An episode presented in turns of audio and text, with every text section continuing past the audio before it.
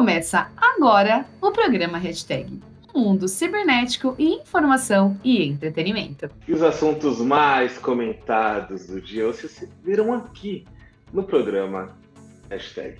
E eu sou Rogério Ribeiro. E olá, César Martins. E olá, Fabi Madeira.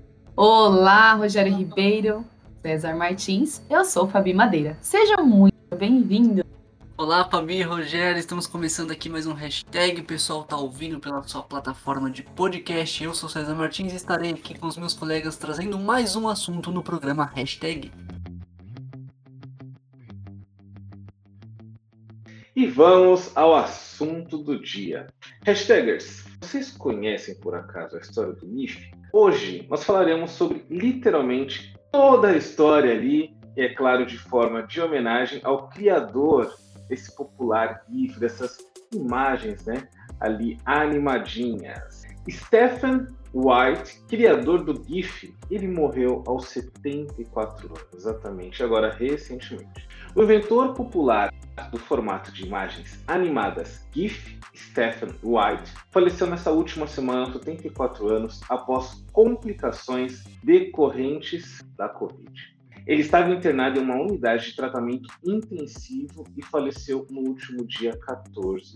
É isso aí, meninos, Rogério Ribeiro. E os GIFs, aquelas imagens animadas aí em loops, são uma linguagem universal. Quando as palavras falham, um clipe de um gato legal girando batidas em toca discos, discos ou o famoso Homer Simpsons aí recuando lentamente em uma cerca viva deve aí fazer o truque muito, muito bacana os GIFs.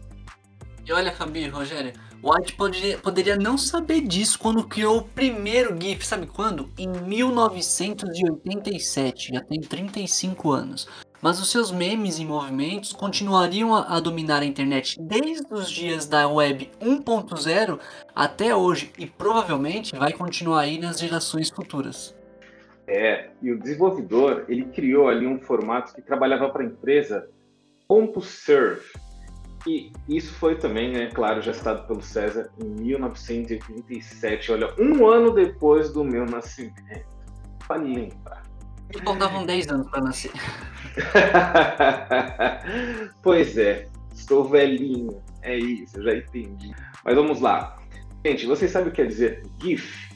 Olha, a nomenclatura é Graphics Interchange Format, que quer dizer em formato para intercâmbio de gráficos, na tradução livre. O formato ele tinha o objetivo de permitir a transferência de fotos usando conexões de escadas, que eram muito mais lentas na década de 80 e 90. Na época, a tecnologia tinha como um diferencial ali permitir a troca de arquivos com imagem com cores. Muito legal. E como que o White criou o GIF?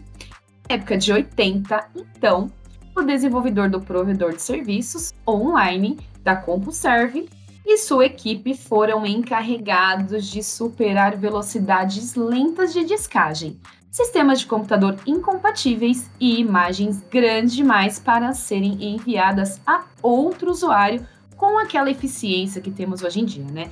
Especialmente imagens coloridas, de acordo aí com a revista Smithsonian. E olha, em 1987, White descobriu como compactar essas imagens para que não perdessem a nitidez, fossem com qualidades, e carregassem rapidamente e pudessem aparecer a qualquer computador. Foi então que nasceu o GIF. O primeiro GIF foi um avião de clip art voando através de um céu pixelado. E inicialmente, César, os GIFs eram imagens estáticas, né? Mas ali, Wills teve a impressão e a visão de tornar aqueles GIFs mais extensíveis, né, digamos assim, para que os desenvolvedores da web pudessem adicionar informações personalizadas aos seus próprios GIFs. Os GIFs animados se tornaram populares a partir de 1995, dois anos antes do César nascer, olha aí. E a partir daí, os GIFs ganharam a sua vida própria. Pois é, e quando aí esses GIFs dominaram a internet? Os primeiros GIFs não eram bonitos, mas isso fazia parte sim do charme deles.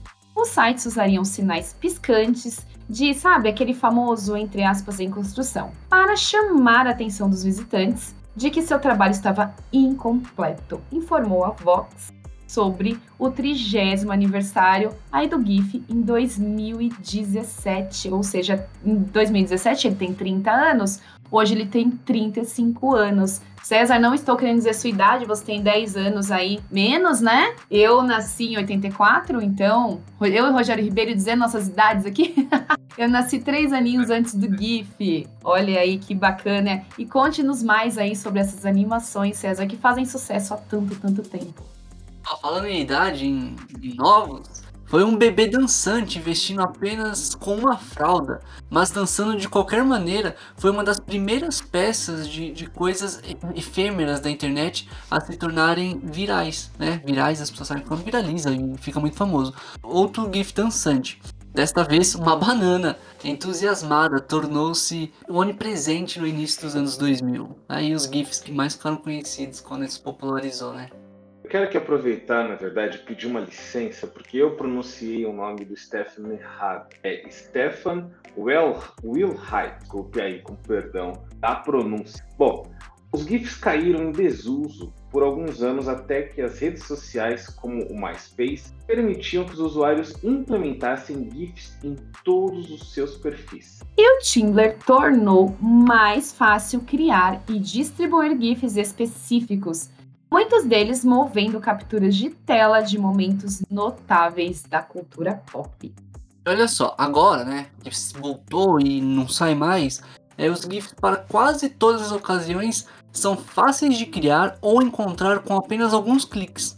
O tweet permite que os usuários os procurem quando estão compondo um tweet e os sites como a Deepay são enciclopédias, aí a gente pode dizer, vivas de todos os GIFs que a internet já criou. Se alguém precisar de um GIF, já sabe onde encontrar, hein? Will Hite sobre como pronunciar a palavra GIF. Will Hite se aposentou em 2001 depois de ter um derrame no ano anterior, informou o New York Times lá em 2013. Ele gostava principalmente da vida offline, preferindo ali acampar e passar o tempo ao ar livre, claro, com a sua família.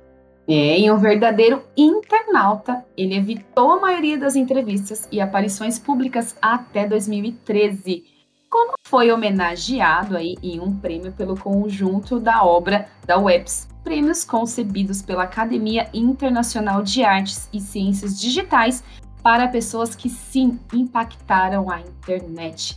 E o Wright aí, ele realmente conseguiu esse impacto aí há tanto e tanto tempo. Ele não imaginava que esse GIF ia crescer tanto. Em vez de fazer um discurso, ele aceitou o prêmio é, com um GIF e resolveu uma das controvérsias da rede. Sabe qual é, gente? Como se pronunciar o formato do arquivo. Segundo seu criador, é GIF com som de J e não GIF com som de G. Muitas curiosidades, hein? Olha. Vocês viram aí? Vocês sabem que eu, faz pouco tempo que eu aprendi a pronunciar a palavra GIF. Meu inglês não é o mais perfeito, mas essa palavra aí eu aprendi recentemente a, pronunciá-la. Eu falava GIF. Quem falava mais aí GIF? De repente, César, é a maneira correta de se pronunciar, já que né, já estamos pronunciando errado desde sempre. De repente, a sua maneira era correta. A portuguesou. Total, total. E vamos ao hashtag tá on. Bom, maior parte dos brasileiros ainda se confunde com o conceito do metaverso. Pois é, gente. Inclusive, eu quero aqui abrir um parênteses. Nós aqui já no, no, hashtag, desde o início do metaverso, nós estamos falando sobre ele aqui, comentando. Temos ali programas específicos falando somente do metaverso. Então, se você ainda não sabe, mesmo agora com essa notícia que nós vamos dar, acesse nas suas principais plataformas, que você mais gostar, na verdade, de podcast, e escute o nosso programa porque aí sim você vai conseguir ficar inteirado. Um levantamento inédito realizado pela startup de pesquisas digitais Ontego deu um panorama sobre qual o nível de conhecimento e as expectativas do brasileiro em relação ao metaverso. Os dados demonstraram que a maior parte dos entrevistados acreditam que o conceito é o futuro da tecnologia. Olha aí, e o metaverso é um tema que tem gerado grande interesse por parte do público, principalmente depois que o conceito se tornou aí, entre aspas, a menina dos olhos do fundador do Facebook, Instagram e agora o WhatsApp, Mark Zuckerberg. Porém, para grande parte do público, incluindo o brasileiro, o tema se mostra um pouco confuso, ainda um pouquinho distante. Gente, tá confuso? Tá distante? Como o Rogério Ribeiro citou, ouça os episódios anteriores, estão lá nas plataformas de áudio. Sim, fizemos um programa especial sobre o metaverso. Conta mais aí para nós, César Martins. No entanto, a pesquisa Descomplicando o Metaverso, o que os brasileiros acham do metaverso, revelou que existem alguns mitos sobre o que os brasileiros médio conhecem e esperam do metaverso. O levantamento contou que com 400 entrevistas com pessoas de acesso à internet das classes A, B, C, D e E, o resultado mostrou que mais da metade do público, exatamente 56%, disse estar familiarizado com o termo metaverso, né? No entanto, apenas 60% dessas pessoas conseguiram definir corretamente o conceito. É como um mundo virtual gerado por computador em que as pessoas podem socializar, trabalhar e jogar. Então as pessoas estão se adaptando ainda ao termo e ao conceito metaverso. Já os outros 12% deram a definição incorreta que o metaverso seria uma grande empresa de tecnologia que está ali desenvolvendo serviços para a internet. Desses, 10% fazem parte do subgrupo e respondeu que estava familiarizado com o termo e também com o tema. E segundo a Ontengo, essa confusão aí é esperada e parte dela é aí, vamos se dizer, uma culpa do Zuckerberg, que mudou o nome da empresa controlada aí do Facebook para Meta em outubro do ano passado. Por conta dessa mudança, por ser parte aí do público brasileiro, eles associam, eles associam o quê? Que o grupo Meta é uma empresa específica e não é, gente. O metaverso, ele vai chegar aí no universo digital. Não são só empresas de tecnologia que vão entrar aí nesse ramo. Enfim, já falamos sobre terrenos que são comprados aí por grandes marcas, sejam de roupas ou da própria tecnologia, enfim, N nichos do mercado estão entrando dentro do metaverso. Ouçam nossos episódios anteriores que vocês vão ver, está lá nas plataformas digitais. Diga mais, Cesar Martins. É isso aí, Fabi. E olha só, uma visão geral é, é positiva. A pesquisa também demonstrou que os sentimentos do público brasileiro sobre o metaverso, no geral, são positivos. 36% dos entrevistados se disseram curiosos sobre o conceito e 25% se mostraram animados. E 22% se colocaram como otimistas. Por outro lado, apenas 2,5% se disseram sem interesse no metaverso. Vão se interessar rapidinho, pode esperar, gente. Até porque o brasileiro também acredita que o metaverso estará ali presente na maior parte das atividades cotidianas principalmente nas atividades do dia a dia, igual hashtag. Atividades de socialização, cultura e também lazer. Porém, o que surpreende é que 45% acreditam que o metaverso será ali um espaço também para investimentos. E parte significativa dos entrevistados, 59%, diz acreditar que o metaverso não será um local exclusivo, como eu já disse, para empresas de tecnologia. E isso pode significar que marcas de outros segmentos podem ter espaço e tem nesse mundo aí virtual. Por último, mas não menos interessante, 22% do público brasileiro acredita que o metaverso é uma alternativa melhor do que a realidade. Será, meninos? É uma boa discussão. Em contrapartida, 16% acreditam que o conceito não é tão bom quanto o mundo real. Abre-se aí mais uma discussão entre o real e o virtual. Muito boa essa notícia, eu gostei. Brasileiros, fiquem atentos.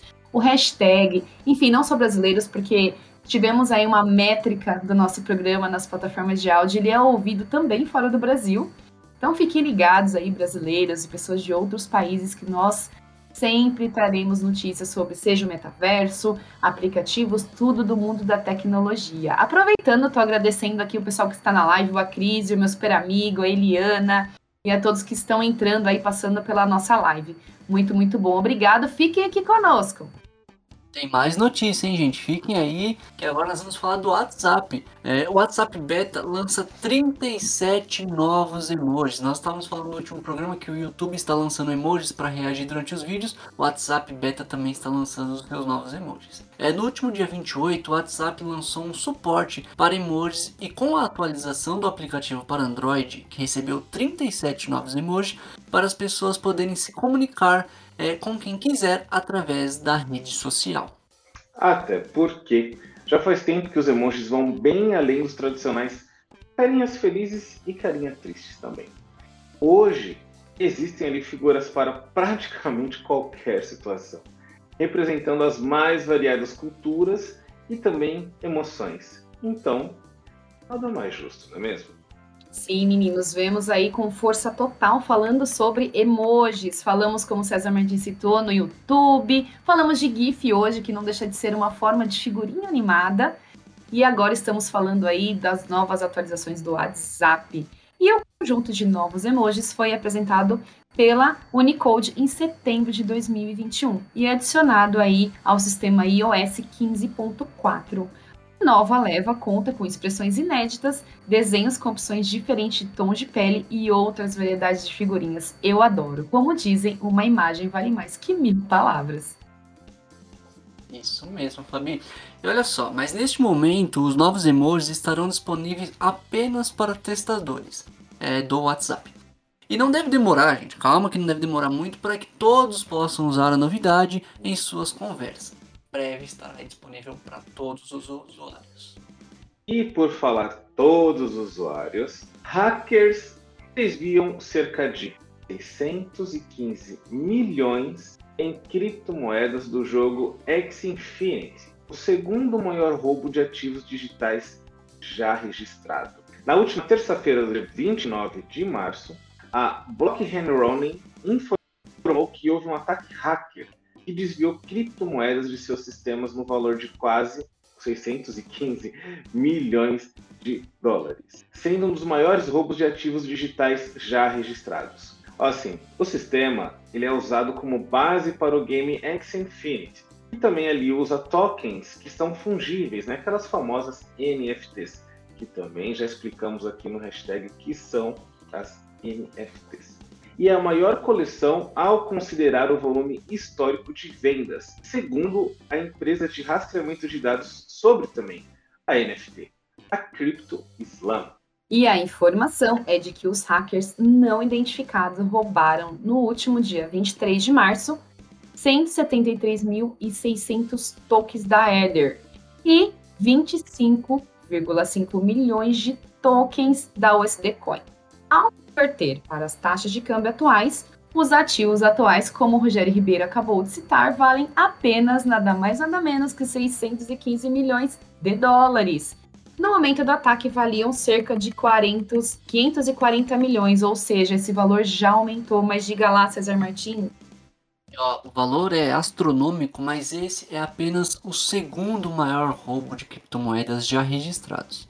De acordo com a empresa de análise blockchain, ficando atrás somente do ocorrido em agosto do ano passado, quando hackers responsáveis por provavelmente o maior roubo de moedas digitais de todos os tempos devolveram, eles devolveram, não que devolveram a quantia total. Eles devolveram quase todos os mais de 610 milhões de dólares desviados da empresa de finanças descentralizadas EDF e e Poly Network.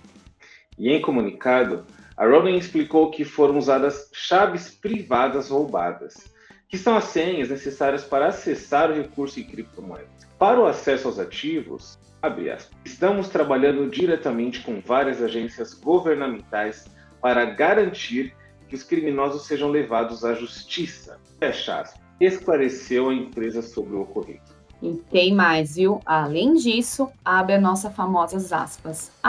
Aconteceu por conta da engenharia do jogo. Não é uma falha técnica. Fecha aspas. Comentou Alexander Sarlin, chefe de operações e cofundador da Sky Navies. De acordo com a desenvolvedora do game, o ataque foi possível por causa de um atalho, infelizmente, que a empresa tomou para avaliar uma imensa carga de usuários em sua rede em novembro do ano passado, por o jogo aí ter, né, se tornado popular. Então, os hackers estão ligados. Olha, os invasores exploraram o sistema para obter acesso a um gerenciador é, pelo Axdown, é, de propriedade da comunidade.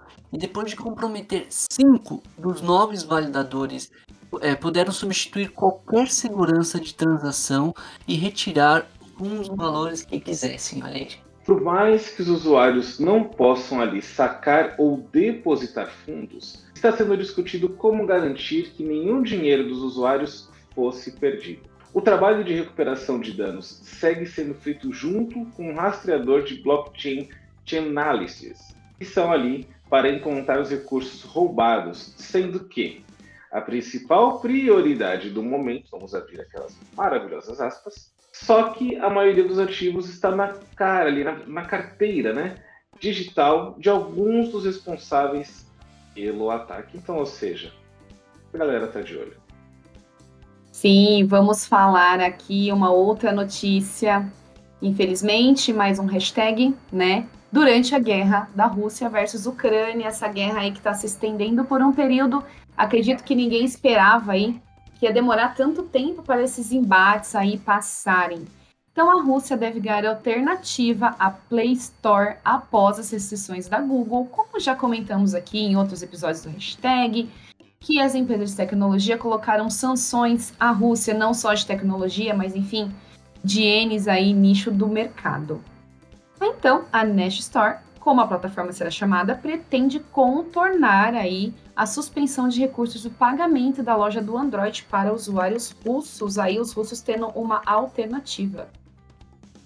Essa alternativa criada por desenvolvedores russos, né, eles estão trabalhando em uma alternativa para o Google Play, loja de aplicativos do Android. O objetivo é contornar restrições anunciadas pela empresa americana que suspendeu as funcionalidades é, de pagamentos da maioria dos seus serviços no país, né, na Rússia. E já segundo a agência de notícias Reuters, a Digital Platforms, empresa que está ali criando novas lojas de aplicativos, quer lançar a plataforma já agora, dia 9 de maio.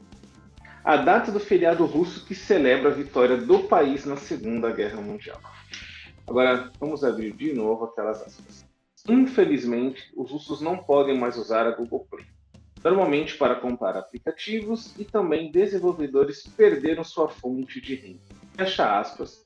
E esse comentário foi dito pelo Vladimir Zikov, diretor de projetos da Digital Platforms, em comunicado. É por isso que criamos uma loja de aplicativos russa, a Nash Store. A Nash Store, termo que pode ser ali traduzido como nossa loja, será voltada apenas para os dispositivos Android e também suportará pagamentos com cartões que usam a rede russa, a famosa Mir povo russo aí sofrendo com algumas restrições e tendo aí que contornar tudo isso. Temos também, já falamos aqui em episódios anteriores do hashtag, está lá nas plataformas de áudio, sobre a VPN também, que é uma outra rede de internet que os russos têm que usar como uma forma de alternativa de se manter informado. E também, além aí dessa loja, tem o Instagram, que também foi lá, sofreu sanções russas, mas também quis sair do país. Então está sendo criado novas formas para que o povo russo não sofra tanto. Então os usuários também terão uma versão nacional do Instagram, após o país, claro, como dissemos aqui, bloquear o aplicativo. Batizado de Russogram, o novo aplicativo deverá ficar disponível para todos agora já no mês de abril, que está se iniciando aí já esta semana ainda. Olha, tá pertinho já aberto e os russos, infelizmente, vão ficar mais isolados do mundo, né? Porque qual outro país vai ter essas redes, né? No mundo globalizado é triste pensar que o povo russo está passando por isso. E a decisão foi tomada em 11 de março pela agência de comunicações russa, é, que regula a mídia e telecomunicações no país. O bloqueio foi feito após a Meta, é, controladora do Instagram, alternar sua política contra o discurso de ódio. E a empresa americana mudou ali temporariamente suas regras para permitir que os usuários de alguns países defendam atos de violência contra os russos. A decisão foi revertida pela companhia três dias depois, mas a rede social ela segue bloqueada. O Instagram tinha cerca de 80 milhões de usuários na Rússia, segundo o diretor Adam Mosseri. É isso aí, trazendo notícias sobre a guerra, sobre como os russos estão lidando com a tecnologia e como há essa guerra cibernética. Muito bem, hashtag tá on, cheio, cheio de novidades.